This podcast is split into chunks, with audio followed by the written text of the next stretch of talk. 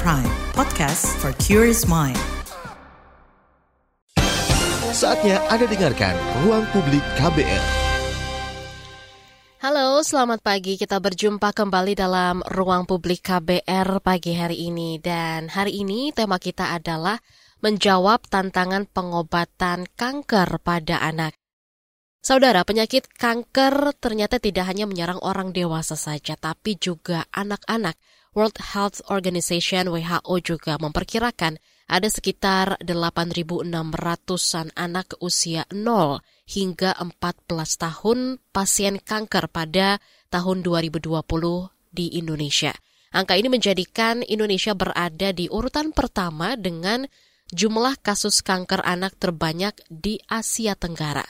Dan tidak seperti kanker pada orang dewasa, kanker anak ini ternyata masih belum diketahui secara pasti penyebabnya. Oleh karena itu di ruang publik KBR pagi ini kita akan sama-sama dengarkan seperti apa tantangan dalam penanganan kanker anak dan juga cerita dari orang tuanya, bagaimana anaknya bisa sembuh dari kanker. Dan sudah bergabung bersama kita di ruang publik KBR pagi hari ini ada Dr. Edi Setiawan Tehuteru, konsultan hematologi onkologi anak dari Suci Hospital, dan juga Ibu Magri J. Roring atau Mama Moti, orang tua Timothy penyintas kanker anak dari Yayasan Anyo Indonesia YAI. Selamat pagi Dr. Edi dan juga Mama Moti. Selamat pagi. Selamat pagi. Selamat pagi, terima kasih sudah bergabung di ruang publik KBR pagi hari ini. Baik, uh, sebelum kita mulai, uh, mungkin ke Dr. Edi terlebih dahulu ya. Dok, ini seperti tema kita di pagi hari ini yaitu menjawab tantangan pengobatan kanker pada anak. Sebenarnya apa aja sih dok uh, jenis kanker yang uh, banyak dialami anak-anak, terutama yang banyak terjadi di Indonesia dan sampai mengakibatkan kematian anak? Ya, jadi penyebab kanker pada eh, bukan penyebab kanker, tapi jenis kanker ya. paling banyak dijumpai pada anak dan ini tidak hanya terjadi di Indonesia, tapi di seluruh dunia hampir dapat dipastikan bahwa jenis kanker yang paling banyak dijumpai adalah leukemia, mm-hmm. ya, atau kanker darah seperti itu. Dan yang yang berikut berikutnya, nah itu antara satu negara dengan negara lain berbeda-beda. Kalau di Indonesia, mm-hmm. data paling banyak adalah kanker bola mata atau retinoblastoma, ya seperti itu. Oke baik. Lalu uh, kanker anak ini sendiri dok, katanya lebih sulit ya diidentifikasi penyebabnya dibandingkan orang dewasa. Ini kenapa dok? Ya sebetulnya ya bukan sulit ya, tapi hmm. karena kita tahu anak-anak ini kan tidak bisa meng, kadang tidak bisa mengekspresikan apa yang dia rasakan dengan kata-kata. Ya, jadi itu pentingnya mengapa orang tua yang justru mempunyai peran lebih besar untuk mewaspadai gejala kanker pada anak. Jadi itu makanya kuncinya sebetulnya adalah bagaimana orang tua dapat mewaspadai gejala-gejala tersebut pada anak. Oke, berarti uh, key-nya adalah di orang tuanya yang bisa ya. mengetahui kondisi anaknya seperti apa. Lalu uh, kalau uh, kanker pada anak ini dok, bisa terdeteksi pada saat masih dalam kandungan kah atau gimana dok?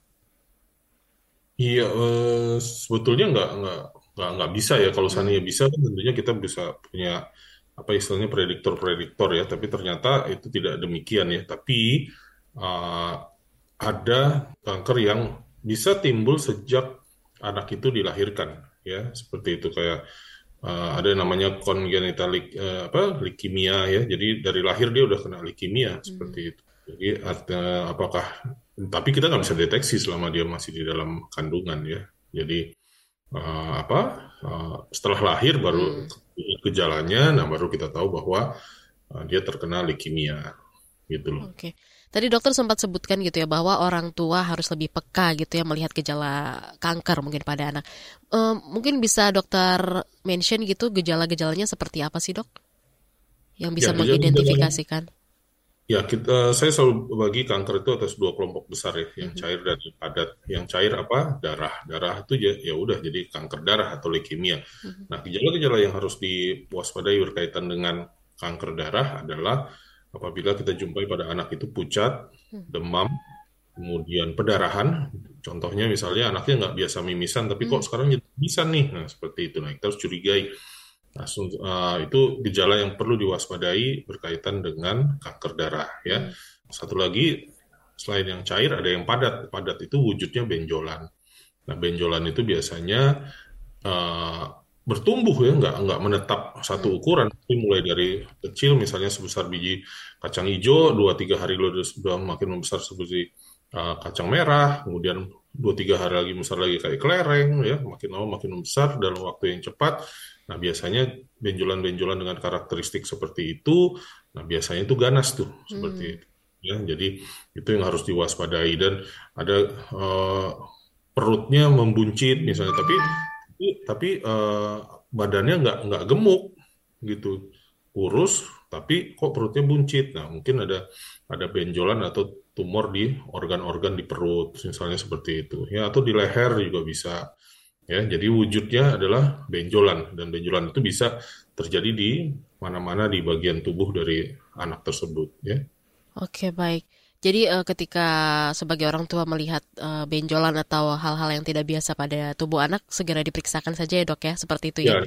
Ya, ya cepat dikonfirmasi mm. ke dokter. Belum tentu kanker loh, mm. jangan ya. Tapi kita mesti konfirmasi. Makanya di kanker tuh saya selalu bilang kita mikir yang jelek dulu lah, mm. gitu loh.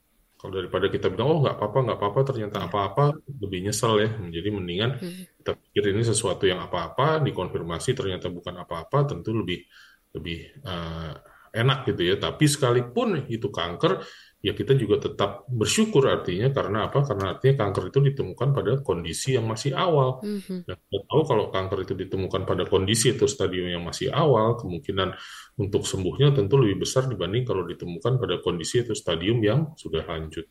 Ya.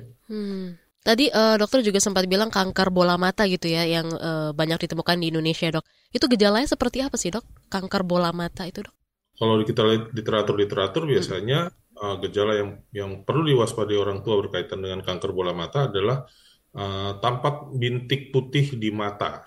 Ya, okay. jadi kalau kita lihat ini kan ada hitam-hitamnya nih ya. Yeah. Mata kan ada hitam-hitamnya. Nah, di, di hitam-hitam itu ada terlihat warna putih di situ. Hmm. Dan ini kalau kita masukkan anak ini ke dalam kamar gelap dan kita center mata tersebut, dia justru akan bersinar di ruang gelap tersebut ya itu ciri khasnya itu yang kita sebut dengan mata kucing hmm. karena kita kucing kalau tersorot lampu mobil kan kelihatan ya yeah. nah itu seperti itu nah itu gejala yang, yang harus diwaspadai berkaitan dengan kanker bola mata atau retinoblastoma baik dok Lalu uh, kalau di Indonesia sendiri nih dok ya, bagaimana sih uh, tingkat kesembuhan anak dari kanker gitu? Apa saja faktor-faktor yang akhirnya bisa mempengaruhi hal itu dok? Ya kalau dibandingkan dengan negara, negara maju yeah. ya itu masih jauh uh, hmm. angka yang yang angka pencapaian kita masih belum belum seperti mereka ya. Hmm. Sekitar di 20-30 persen seperti itu. Kenapa? Ya sebenarnya banyak faktor ya. Faktor orang tua juga yang mungkin uh, informasi yang mereka dapatkan uh, belum cukup banyak hmm. ya. Itu kemudian dari dokternya sendiri mungkin yang kurang mewaspadai kalau saya bilang atau juga kurang mendapat pengetahuan khusus tentang kanker ya misalnya di puskesmas puskesmas ya hmm. kemudian mungkin udah tahu tapi lama Abai. untuk hmm, okay. um, lama untuk merujuknya hmm. seperti itu karena kita tahu Indonesia luas ya dan medannya juga tidak mudah untuk untuk pergi ke rumah sakit yang mampu untuk menangani kanker anak mungkin jauh ya hmm. banyak so, itu salah ya itu beberapa faktornya ya. Kemudian tidak semua rumah sakit bisa menangani kanker anak ya. Hmm.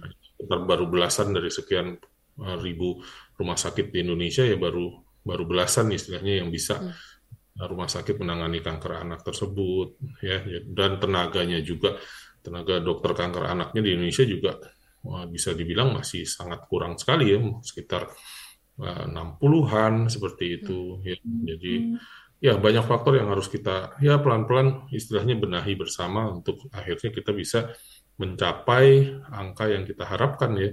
Nah, sementara WHO sebetulnya e, menantang kita negara-negara di dunia ini untuk bisa mencapai dari 20-30 persen ke 60 persen aja. Mm -hmm. Seperti itu di tahun 2030 ya. Jadi ya semoga kita ya tinggal tujuh tahun lagi kalau yeah. dibilang ya dan memang tidak bukan waktu yang lama tadi tujuh tahun itu sebentar loh nah, tapi hmm. semoga kita bisa mencapai angka 60% tersebut baik Itu tadi penjelasan dari uh, Dokter Edi gitu ya. Nah sekarang kita ke Mama Moti. Mama Moti, ini uh, Timothy sendiri menjadi pasien kanker saraf atau neuroblastoma ini sejak umur 2 tahun, Ma. Bisa diceritakan mungkin uh, ketika awal tahu uh, si Timothy ini mengidap kanker di usia yang sangat muda seperti apa? Silakan. Awal Timothy sakit itu di umur kurang lebih 2 tahun, uh, tepatnya satu tahun 8 bulan. Oke. Okay. Dan uh, awalnya dia uh, mata bola matanya bengkak eh, bukan bola mata apa maaf kelopak matanya mm-hmm. Yang bengkak jadi dalam waktu satu minggu itu kami lihat itu bengkaknya nggak nggak berkurang. Jadi kami uh, membawa Timothy ke dokter yang ada di daerah kami. Mm-hmm. uh, dan melakukan pemeriksaan pemeriksaan dan dinyatakan bahwa Timothy menyandang kanker retinoblastoma, bukan neuroblastoma pada waktu itu. Oke. Okay. Ya. Baik, baik. Dan lalu? Dan kemungkinan ada tiga bulan untuk pengobatannya saat itu. Kami bolak-balik mengantar Timothy dan uh, tidak ada perubahan sama sekali. Dan akhirnya uh, kami memutuskan untuk pengobatan lain, pengobatan hmm. alternatif. Hmm. Dan akhirnya tidak ada kunjung sembuh juga. Ya, kami saat itu sebagai orang tua yang merasa uh, terpukul apa yang uh, penyebab apa sehingga Timothy sakit seperti ini. Dan akhirnya kami menyerah seakan-akan kami pasrah dengan keadaannya. Kami tidak lagi membawa dia berobat dan kemungkinan dua tahun dia tidak ada pengobatan sama sekali. Dan akhirnya dua tahun 2008 bulan November itu dia mengalami kesakitan sangat luar biasa. Akhirnya kami membawa lagi dia ke dokter, dokter mata yang ada di daerah kami. Uh mhm. -huh dan dokter saat itu merujuk dia dibawa ke Jakarta hmm. RSCM dan ternyata di RSCM dia dinyatakan menyandang kanker neuroblastoma. Oke. Okay. Dan saat itu masih banyak pemeriksaan yang dilakukan sehingga dia harus kemoterapi selama kurang lebih dua tahun. Hmm. Dan panjang sekali yang kami yeah. Ya. uh, kami lalui saat itu dengan harus ekstra sabar menghadapi Timothy harus uh, kuat dan mampu hmm. untuk menjalani kemoterapi ini dan tentunya banyak kendala. Uh, kami harus antri kamar setiap uh, waktunya kemoterapi dia harus uh, apa kadang tidak dapat kamar. Jadi ya itulah. Tapi anak saya ini dia enjoy aja. Ketika tidak dapat kamar dia ya semak, maka malah uh, ya hore saya saya tidak di kemo. Hore malah gitu dia. Dia malah senang saya tidak di kemo. Gitu karena kalau dia di kemo ya pasti dia mengalami mual muntah gitu. Rambutnya rontok. Baik Mama Moti dan juga Dr. Edi nanti kita akan lanjutkan kembali obrolan kita perbincangan kita tentunya dengan tema ruang publik pagi hari ini yaitu menjawab tantangan pengobatan kanker pada anak. Ruang publik KBR akan segera kembali. Masih Anda dengarkan Ruang Publik KBR. Commercial break. Commercial break. Sepasang kekasih yang terpaut usia hingga 61 tahun di Subang. Ini bukan hal baru. Jawa Tengah, angka pernikahan dini juga Kawin anak terus terjadi, sering kali menjadi viral, bahkan jadi bahan guyonan dalam kemasan berita yang sensasional. Seorang gadis berusia 18 tahun. Seolah ini bukan masalah. Tapi, bagaimana rasanya kawin ketika masih di usia anak? Gimana sih perasaan saya tuh sebenarnya hancur waktu itu. Hancur bisa naik sekolah Ya, pengen banget sekolah, lihat orang. Saya ajak kamu mendengar langsung suara mereka yang dikawinkan di usia anak. Ibu sama bapak tetap paksa untuk menikah. Saya tidak bisa memenuhi impian bapak ibu. Saya Malika, ini adalah Disclose, serial podcast investigasi dari KBR. Yang penting saya mau ningkain cita-cita Disclose, dipaksa kawin. Bisa disimak di KBR Prime, Spotify, dan aplikasi mendengarkan podcast lainnya. Masih Anda dengarkan Ruang Publik KBR. Ya, Anda masih menyimak ruang publik KBR pagi hari ini dengan tema kita adalah menjawab tantangan pengobatan kanker pada anak. Masih bersama dengan uh, kedua narasumber kita pagi hari ini, ada Dr. Edi, konsultan hematologi onkologi anak, dan juga Mama Moti. Baik, uh, kita lanjutkan lagi tadi uh, Mama Moti sudah menceritakan gitu ya awal mula uh, Timothy di uh, dinyatakan cancer gitu ya. Yang pertama disebutkan uh, retinoblastoma, kemudian uh, neuroblastoma. Nah, mungkin uh, Mama Moti bisa explain juga uh, berapa lama pengobatan yang dijalani oleh Timothy selama di Jakarta sampai akhirnya sembuh. Seperti apa, Ma? Silakan. Pengobatannya kurang lebih dua tahun. Oke. Okay. Dari November 2008 hmm. sampai bulan November 2010. Oke. Okay. Jadi kemoterapinya itu uh, empat protokol uh-huh. dengan 21 siklus dan begitu memang menga, uh, setiap protokol itu dia dievaluasi dan setiap evaluasi dalam empat protokol Timothy tidak ada respon sama sekali.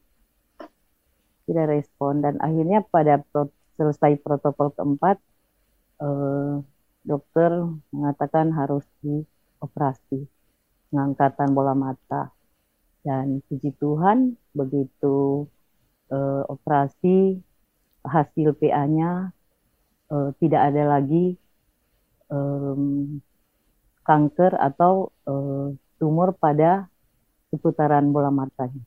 Hmm. Seperti itu. Nah, uh, kondisi Timothy saat ini seperti apa, uh, Mama?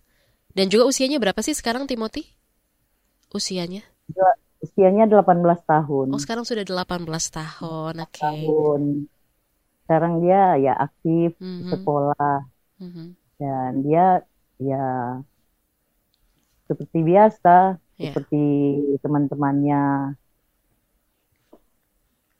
tidak ada dia merasa minder sama hmm. teman ya, aktif dalam uh, beribadah ke gereja oke okay, nice ya. Baik, lalu uh, ini berkaitan juga dengan Yayasan Anyo Indonesia, ya iya, uh, Mama Moti. Yayasan Anyo Indonesia ini kan ada untuk uh, membantu anak-anak Indonesia yang masih berjuang gitu uh, akibat kanker. Bagaimana uh, Mama Moti dan juga Timothy ini bisa menjadi bagian dari YAI ini mungkin bisa diceritakan juga bentuk edukasi-edukasi seperti apa sih yang diberikan selama mengikuti kegiatan dari YAI itu sendiri. Oh iya, um, ketika Timothy berobat ke Jakarta kurang lebih satu bulan, uh-huh. kami uh, mendapat informasi bahwa ada rumah singgah yaitu uh-huh. rumah Anyo. Jadi waktu itu kami datang ke sana uh-huh dan uh, saat itu kan sebelumnya itu kami tinggal di tempat saudara. Mm-hmm. Ya, jadi begitu kita ke sana ke Mas Singgah dan Timothy um, merasa senang di situ. Dia bilang saya mau tinggal di sini. Jadi mulai saat itu kami tinggal di situ di rumah Anyo. Mm-hmm. Timothy merasa nyaman di situ dan kami uh, edukasi yang kami dapatkan ya harus selalu cuci tangan, mm-hmm. pakai masker. Ya, sebelum pandemi juga kami sudah dibawakan untuk memakai masker. Baik. Baik, nah eh, sekarang kita ke dokter Edi ya. Dokter tadi kan uh, Mama Moti sempat cerita gitu ya, pertama didiagnosa itu katanya retinoblastoma. Kemudian pada saat dibawa ke Jakarta dinyatakan neuroblastoma. Dok ini uh, beda diagnosis ini beda treatment itu seperti apa ya dok ya? Uh, mungkin bisa dijelaskan kepada pendengar?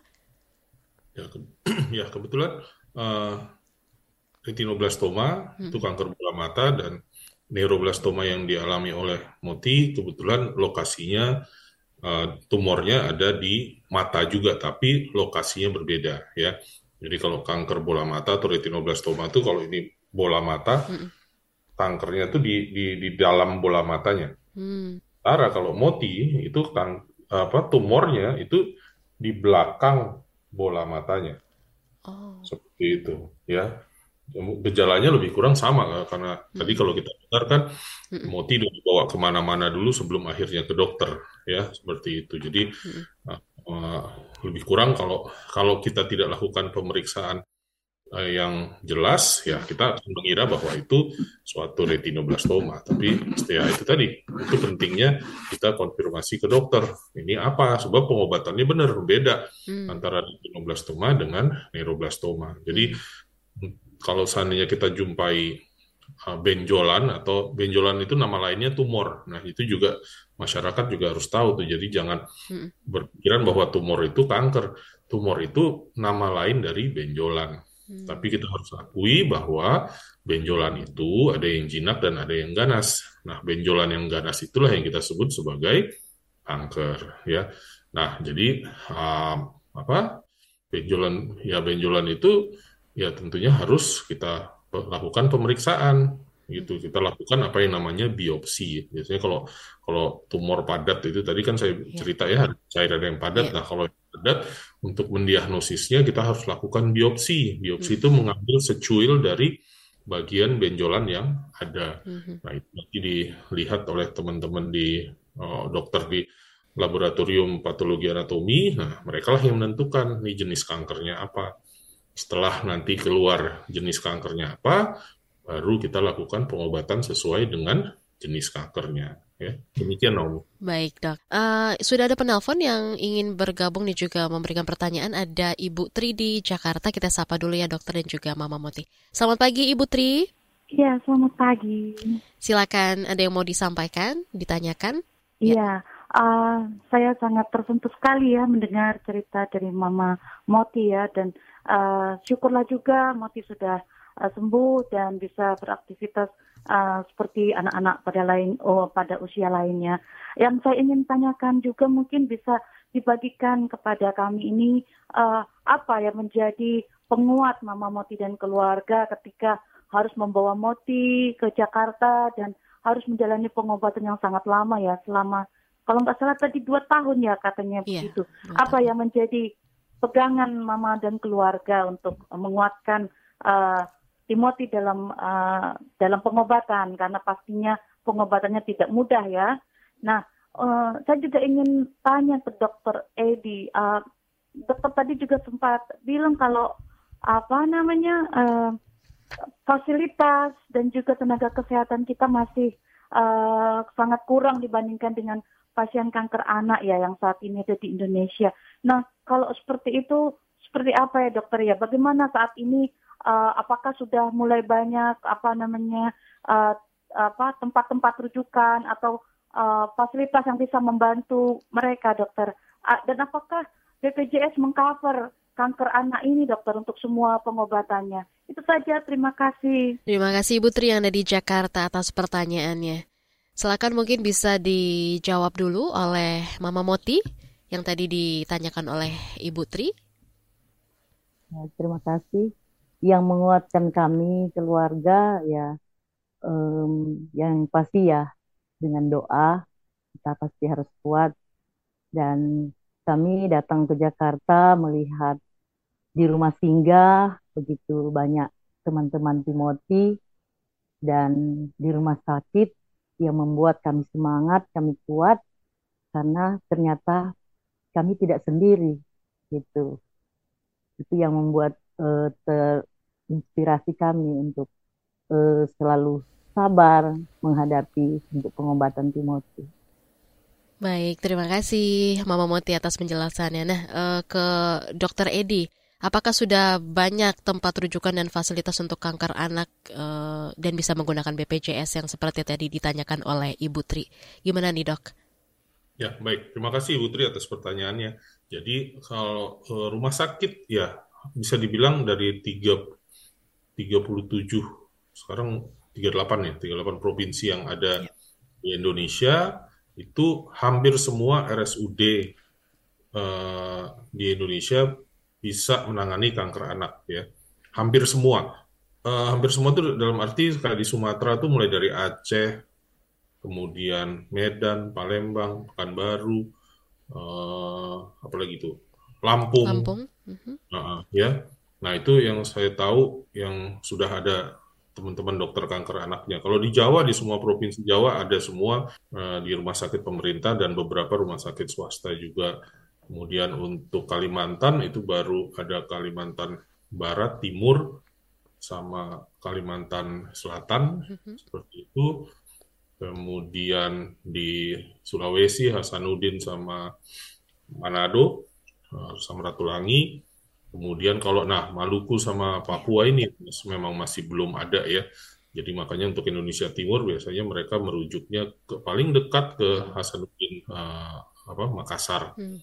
Seperti itu. Bali ada, udah ada NTB dokternya juga baru baru selesai pendidikan kemarin jadi artinya NTB sekarang udah bisa uh, apa menangani kanker anak juga ya seperti itu. Jadi bisa dikatakan hampir semua dan kita di di Indonesia ini ada Ikatan Profesi, Ikatan Dokter Anak Indonesia, dan di bawah Ikatan Dokter Anak Indonesia ada naungan yang disebut dengan Unit Kerja Koordinasi Hematologi Onkologi Anak. Di situ semua dokter kanker anak seluruh Indonesia bernaung dan uh, kita lagi apa istilahnya me, apa ya kalau ada yang mau sekolah untuk yeah. untuk hematologi onkologi anak, nah itu memang diprioritaskan dari RSUD RSUD yang belum punya hmm. dokter anak, nah itu yang menjadi prioritas untuk dididik uh, selama dua tahun untuk menjadi dokter kanker anak ya. Jadi artinya hmm. uh, diharapkan ke depannya semua rumah sakit punya tenaga yang dapat menangani kanker anak dengan baik. Tapi sekalipun punya tenaga kanker anak dengan baik, ya kita tidak bisa bekerja sendiri. Kita juga butuh fasilitas-fasilitas ya. yang mungkin ke depannya dapat dibantu oleh Kementerian Kesehatan untuk dilengkapi sehingga bisa mandiri seperti itu. Pokoknya sekarang masih ada istilahnya saling merujuk jadinya. Mm -hmm rumah sakit yang punya fasilitas lengkap ya kita rujuk ke sana ya seperti itu. Dan apakah BPJS dapat menanggung pasien kanker hmm. anak? Iya, dapat ya jadi makanya jangan takut untuk membawa anaknya yang terkena kanker berobat karena uh, saat ini BPJS menanggung uh, pengobatan anak-anak yang terkena kanker seperti hmm. itu ya jadi ya kita bersyukurlah negara kita memikirkan hal itu untuk anak-anak yang terkena kanker ini mungkin uh, perlahan menjawab ya tantangan pengobatan kanker pada anak juga ya dok ya Ya. Baik, uh, Dokter Edi dan juga Mama Moti, nanti kita akan lanjutkan lagi ngobrolnya dan juga perbincangan kita pagi hari ini dengan tema menjawab tantangan pengobatan kanker pada anak dan tentunya tetaplah di ruang publik KBR. Masih Anda dengarkan ruang publik KBR. Yuk follow sosial media KBR. Twitter at Berita KBR, Instagram at KBR.id, Youtube Berita KBR. Masih Anda dengarkan Ruang Publik KBR.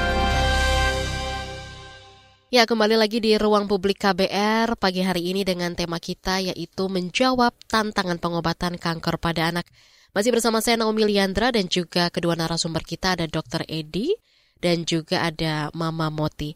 Nah, eh, dok dan juga Mama Moti kita akan bacakan satu persatu ya komentar-komentar dan juga pesan singkat WhatsApp yang sudah masuk di uh, YouTube Berita KBR ataupun juga di WhatsApp. Yang pertama dari YouTube kita baca dulu ada dari Doni Setiawan. Dukungan apa selain pengobatan yang dapat kita berikan kepada anak-anak penderita kanker agar dapat memiliki harapan dan kekuatan untuk terus berjuang. Mungkin bisa ditanggapi oleh Mama Moti, silakan Mama. Hmm, ya dukungannya ya kita harus uh, memberikan perhatian pada mereka, kasih sayang, mm-hmm. gitu, ya agar mereka ya lebih semangat, gitu kak. Perhatian dan kasih sayang yang kita bisa berikan kepada anak ya. Baik, kemudian juga ada dari Oke, baik kita akan angkat uh, penelpon terlebih dahulu dari Pak Yaya di Muara Jambi. Selamat pagi Pak Yaya. Selamat pagi Mbak hostnya. Iya, selamat Jadi, pagi Pak Yaya. Mau nanya sama Pak dokternya langsung silakan, ya. Silakan, silakan. ya, Pak. Intinya kami punya anak umur 9 tahun itu ada benjolan di kaki. Jadi kali pertama itu kan kita operasi. Uh, terus dia umur umur berapa Agung kemarin waktu operasi itu sih? Sembilan ya. Ya pada waktu umur sembilan tahun itu dia duduk di kelas empat ya kemarin. Empat. Ah itu pulang sekolah itu di tembolok kakinya itu yang bekas operasi itu bau. Nah, terus akhirnya kita bawa ke Siloam lagi. Itu ternyata kankernya kanker ganas ya, dok. Hmm. Jadi sampai sekarang itu kita mengkhawatirkan dari kesehatan anak saya ini upaya-upaya apa sih kami sebagai orang tua untuk bisa tidak mengkhawatirkan dengan penyakit uh, anak saya ini dok. Ada lagi Pak Yaya yang mau ditanyakan? Uh, intinya ya itulah kami merasa khawatir karena kemarin di Siloam itu yeah. kanker ganasnya itu langsung ke tulang ya di kakinya itu langsung ke tulang terus pada waktu operasi itu dikikis apa dikikis apa ya dikerok. Bahasa Jawanya itu dikerok gitu loh. Jadi sekarang dia di sudah kuliah uh, semester 3 demikian mbak. Baik terima kasih Pak Yaya atas pertanyaannya. Baik uh, sudah? Oke. Okay. baik bisa ditanggapi oleh Dokter Edi Ya, Pak Yaya, terima kasih atas pertanyaannya. Ya, uh, uh, ya saya bersyukur bahwa anak Bapak uh, kankernya terdiagnosis dan sudah ditangani, ya, dan memang harus kita akui bahwa setelah menjalani pengobatan, kita sebagai dokter, um, saya khususnya ya, uh, kalau pasien-pasien saya setelah selesai pengobatan, saya katakan kepada mereka, uh, Nak, selamat sudah selesai pengobatan. Jadi bukan selamat sudah sembuh. Hmm. Ya. Kenapa? Karena kita tahu bahwa kanker itu setelah selesai pengobatan dia masih punya potensi untuk kambuh lagi. Nah, kalau seandainya selama lima tahun setelah kemoterapi terakhir itu sudah selesai selesai kemo, kemudian kita pantau lima tahun tidak ada kekambuhan, baru kita biasanya saya sampaikan kepada anak-anak, nak selamat ya, udah sembuh. Jadi di kanker itu kalau selesai pengobatan itu masih harus pemantauan lagi lima tahun seperti itu dengan segala kemungkinan yang bisa terjadi. Nah, tentunya kita berdoa semoga sih tidak terjadi apa-apa kayak kayak Moti, Moti kalau nggak salah udah lebih dari lima tahun ya Maya sejak pengobatan ya. terakhirnya kan ya. ya. Nah, makanya makanya kita bisa katakan Moti selamat, Moti sudah sembuh seperti itu. Nah sekarang uh, saya tadi belum tahu data dari anaknya Pak Yaya apakah sudah selesai pengobatan, sudah sudah apa melewati masa lima tahunnya. Nah, tapi semoga informasi ini bisa bisa menjadi apa istilahnya ya pengetahuan buat hmm. bapak bahwa selesai kemo tetap harus kontrol ke rumah sakit ya sampai mencapai lima tahun untuk setelah lima tahun nggak ada kekambuhan ya udah nggak usah kontrol nggak apa-apa udah artinya udah udah baik seperti itu ya Ya, mungkin itu yang bisa saya sampaikan, uh, Baik.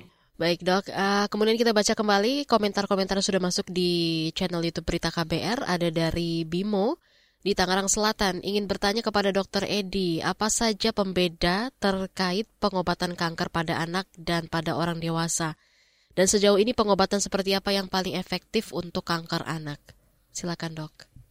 Ya, pengobatan anak sama dewasa prinsipnya sama saja ya kemoterapi, radiasi, atau operasi. atau kombinasi dari ketiganya seperti itu ya bisa secara sendiri-sendiri atau secara kombinasi jadi tidak ada istilahnya alternatif hmm. oke okay? tidak ada ke mana lagi uh, tadi kan kalau kita dengar Mama Moti ya sebelum tahu tentang yeah. Mama Moti bawa ke ke, ke apa ke alternatif tadi ya Mama Moti bilang ya yeah. seperti itu jadi uh, sekali lagi pengobatan kanker sampai saat ini tidak hanya di Indonesia, di seluruh dunia itu hanya meliputi tiga modalitas itu tadi kemoterapi, radioterapi, operasi hmm. selesai, nggak ada yang lainnya. Ya, kalau di dewasa mungkin ada target terapi, tapi pada anak uh, target terapi masih dalam apa istilahnya penelitian-penelitian ya, jadi hmm. belum sepenuhnya tidak semua jenis kanker pada anak dilakukan target terapi seperti de dewasa. Jadi tetap pada anak masih masih menganut ya itu tadi kemoterapi, radioterapi dan uh, operasi. Baik dok, ini ada lagi dari Riau dari WhatsApp yang masuk dari Neneng ya. Dokter saat ini kan informasi soal kanker banyak sekali di internet. Ada nggak dokter temuk uh, ada nggak yang dokter temukan orang tua pasien yang terpapar informasi hoax dari internet? Gimana? Banyak. Ya, banyak, banyak. Ya, contohnya hoaxnya yang yang sering saya dapatkan adalah nanti kalau seandainya ada benjolan dokternya suruh biopsi jangan mau ya soalnya nanti habis hmm. dibiopsi biasanya nyebar nah seperti itu itu nggak benar sekali ya karena kalau nggak dibiopsi saya nggak tahu ini jenis kankernya apa kalau saya tidak tahu jenis kankernya apa saya nggak bisa iya. obati hmm. dan biopsi tidak ada kaitannya dengan penyebaran bisa hmm. jadi sebelum biopsi kanker itu sudah menyebar gitu loh. Iya. Karena kita kita nggak tahu kanker itu kan disebut ganas karena penyebarannya. Hmm. Ya kan, nah, seperti itu. Nah kita kan nggak tahu kapan dia nyebar. Sejak ditemukan benjolan sampai apa? Uh, kalau nggak salah motif dulu stadium 4 juga ya Maya? Stadium 3. Stadium 3, oke. Okay. Ya, itu, uh, apa? Biasanya karena pas uh, karena kalau kanker itu tidak diobati, kanker itu tidak tinggal diam. Dia makin membesar, makin membesar. Hmm. Selain makin membesar, dia juga menyebar. Nah, akhirnya jadi stadium 4 deh. Kalau stadium 4, ya kemungkinan sembuhnya lebih kecil tentunya. Ya, seperti itu. Jadi. Ya itulah mungkin yang yang, yang harus dimengerti uh, dalam hal ini ya. Hmm, baik. Nah, ini dok ada lagi uh, pertanyaan dari Johan di Manado pengobatan alternatif masih banyak dipilih masyarakat Indonesia termasuk untuk cancer ya, untuk kanker. Gimana pendapat dokter soal ini? Bisa ditanggapi okay. dok, silakan. Ya, saya mau bercerita tentang tentang hal penggunaan alternatif ya yeah. dengan pengalaman saya. Saya mendapatkan satu pasien pada saat itu dari dari Sumatera okay. dan anak ini seorang anak perempuan datang dengan tangan yang sangat besar sekali, hmm. kayak gada istilahnya saya bilang. Hmm. Dan setelah kita lakukan biopsi, kita kita staging, uh, tentukan stadiumnya, ternyata anak ini terkena kanker saraf, uh, kanker uh, apa istilahnya kanker otot polos hmm. atau rhabdomyosarcoma hmm. dan stadium masih masih masih awal stadium 1 2 waktu itu. Ya, dan uh, tentu harus dikemo. Yeah. Dan apa yang terjadi? Nah, inilah salah satu kebiasaan orang di Indonesia kalau udah kayak gini biasanya maunya rapat keluarga. Nah, tapi apa yang terjadi ya rapat keluarga yang saya harapkan cuma satu dua hari ini enam bulan nggak balik-balik dia. Hmm. Ternyata dia pulang ke uh, ke, ke Sumatera, nah, enam bulan kemudian dia datang kembali kepada saya. Tapi hmm. saya lihat, wah ini uh, apa tangannya ngecil.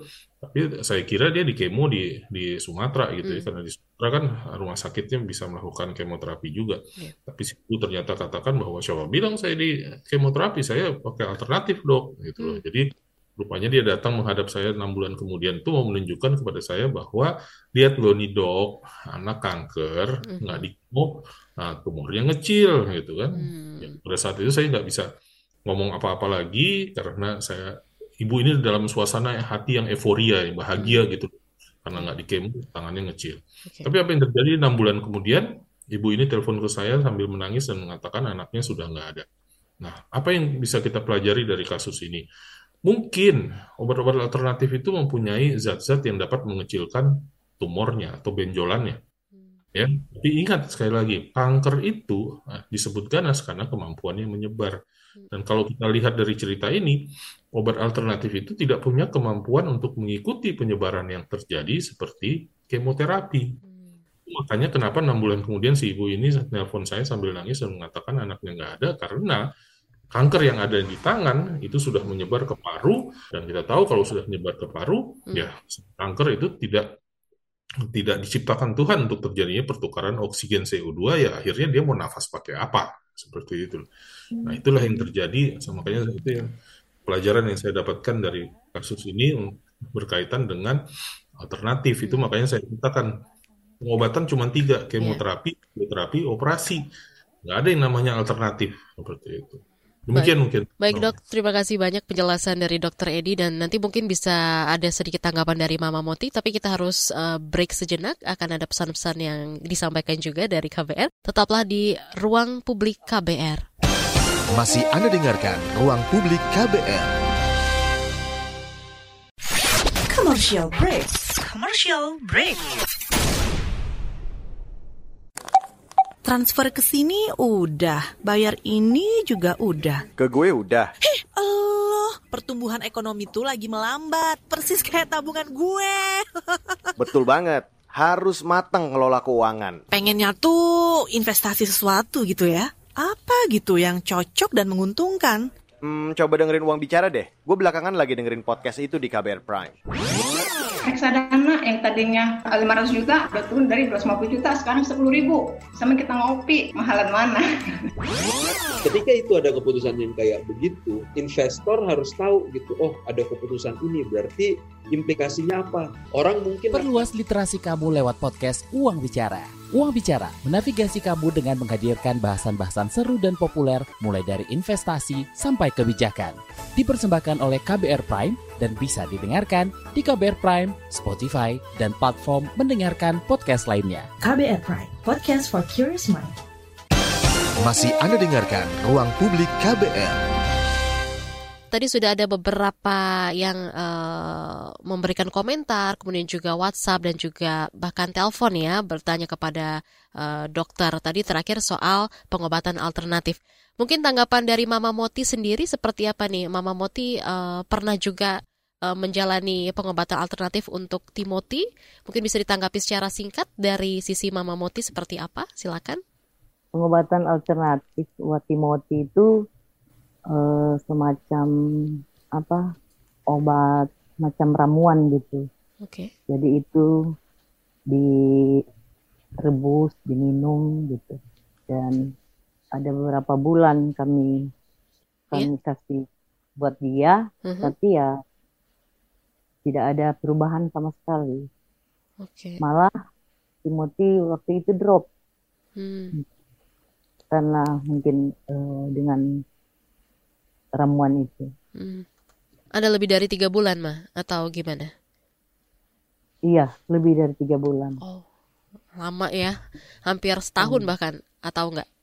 Enggak, enggak. Enggak ya, oke. Okay. Nah, ya. uh, aku mau nanya sama dokter Edi, dok, bisa nggak sih sebenarnya pasien kanker anak setelah mengalami pengobatan, uh, mereka ini bisa mengalami kehidupan seperti anak-anak pada umumnya? Mungkin kan contoh tadi sudah disampaikan gitu ya, seperti Timothy sendiri. Mungkin dari dokter seperti apa nih dok? Ya, jadi ya bisa lah, bisa aja ya. Ini beberapa akhir tahun kemarin sampai okay. awal bulan ini pasien-pasien saya yang yang uh, saya tangani hmm. ada yang sudah menikah, ya, bahkan ada yang sudah punya anak, gitu seperti itu ya. Okay. Jadi uh, apa? Ya mereka bisa bisa menjalani uh, hidup seperti orang pada umumnya ya, hmm. seperti itu. Jadi, jadi jangan pernah mengatakan bahwa kalau kena kanker nggak bisa sembuh. Siapa bilang bisa, tapi dengan catatan harus ditemukan pada kondisi atau stadium yang masih awal, nah, seperti itu. Baik. Oke, kita angkat penelpon dari Manado ada Pak Hendra. Kita sapa dulu. Selamat pagi, Pak Hendra. Selamat pagi, Bu. Iya. Saya mau nanya Ya, yang silakan. Yang aja. Bu, ini ada kasus ya di Manado, ada ya. kasus. Singkat saja ya Pak, silakan. Iya, ada anak yang apa kena kanker mata. Hmm. Kemudian itu sampai mata bola matanya dicungkil Bu, dikeluarkan. Kemudian setelah mengalami uh, pengobatan kemoterapi, kok menjalar ke mata sebelah Bu? Mata sebelahnya juga kena kena kanker. Itu gimana Bu kira-kira? Oke. Okay. Soalnya membuat orang tua sekarang jadi was-was. Hmm. Operasi lagi nanti mau kena lagi yang gimana lagi Bu gitu. Baik. Saya kira itu aja Bu. Makasih Baik Bu. Pak Hendra di Manado, terima kasih atas pertanyaannya dan mungkin menjadi penelpon pamungkas kita ya di pagi hari ini bisa ditanggapi oleh Dokter Edi. Silakan Dok. Ya, jadi untuk kanker bola mata itu memang bisa terjadi pada kedua mata. Karena kalau kita lihat secara anatomi, ini dua mata, ya. itu ada saraf yang menghubungi antara mata yang satu dengan mata yang kedua. Ada ada penghubungnya. Nah, uh, sel kanker yang misalnya di mata yang yang ini itu melalui sel saraf itu bisa menyebar ke sel mata, uh, ke, ke mata yang satunya lagi. Jadi memang itu bisa terjadi. Nah, itu yang seperti saya bilang. Hmm. Pada saat gejala ada, segera ke dokter konfirmasi kanker atau bukan. Kalau ternyata kanker, kita bersyukur karena ditemukan pada kondisi yang masih awal. Hmm. Ini kayaknya kalau saya udah sampai nyebar itu mungkin prosesnya sudah memakan waktu yang cukup lama uh, untuk mendapatkan pengobatan ya. Akhirnya mungkin sel yang dari sini udah mulai jalan-jalan nih. Nah ini pada saat ini diangkat nih kan masih jalan deh. Hmm. Diangkat nah, barulah ke timbul yang di mata yang satunya seperti itu. Jadi ya itu bisa itu bisa dan banyak yang terjadi seperti itu juga. Oke baik dok. Nah ini ke Mama Moti ya berkaitan soal rumah Anyo. Mungkin bisa disampaikan juga oleh Mama Moti seperti apa sih fasilitas rumah Anyo ini bisa membantu pengobatan Timothy ini sendiri mah. Singkat saja karena waktu yang juga terbatas. Di rumah Anyo sangat membantu sekali untuk pengobatan Moti mm -hmm. yang tidak di cover BPJS mm -hmm. seperti uh, protesa mata dan selain itu uh, Moti mendapat uh, tiket dari Kalimantan ke Jakarta. Okay. Tiap kali Moti uh, menjalani kontrol. Hmm. Lalu cara mengakses rumah Anyo ini gimana, mah? Jika ada pendengar yang juga ingin mengakses, seperti apa nih, mah? Caranya? Caranya, ya datang ke rumah Anyo dengan uh, membawa seperti yang dibawa ke rumah sakit untuk pengobatan. Data diri uh, gitu ya? Ya, data. Identitas. Ya, identitas BPJS hmm. uh, untuk anak. Oke. Okay. Baik, ini mohon maaf sekali ya uh, Dokter Edi dan juga Mama Moti karena waktunya juga terbatas dan kita sudah harus mengakhiri siaran pagi hari ini. Mungkin uh, pesan yang bisa disampaikan oleh Dokter Edi untuk pendengar yang saat ini sudah mendengarkan. Silakan dok, singkat saja satu menit. Oke, jadi buat para orang tua belajarlah uh, dari dari berbagai sumber. Kalau saya yakin di Google juga banyak uh, tentang informasi tentang kanker pada anak, hmm. waspadai gejala-gejala tersebut, pelajari, waspadai, dan kalau memang kita jumpai gejala-gejala tersebut, cepatlah ke dokter untuk konfirmasi. Ya semoga sih bukan apa-apa, tapi kalau ternyata itu pun kanker, ya ikutilah apa yang menjadi nasihat dokter untuk anak ini supaya bisa menjadi baik ya sama seperti yang dialami oleh Moti. Demikian Naomi. Baik, terima kasih banyak untuk kedua narasumber kita pagi hari ini ada Dr. Edi Setiawan Tehuteru, konsultan hematologi onkologi anak. Kemudian juga ada Ibu Magri Jeroring Mama Moti, orang tua penyintas kanker anak dari Yayasan Anyo Indonesia. Dan terima kasih juga untuk Anda pendengar yang sudah berpartisipasi memberikan komentar, pertanyaan, bahkan juga telepon. Saya Naomi Liandra pamit, terima kasih dan sampai jumpa. Baru saja Anda dengarkan Ruang Publik KBR. KBR Prime, cara asik mendengar berita. KBR Prime, podcast for curious mind.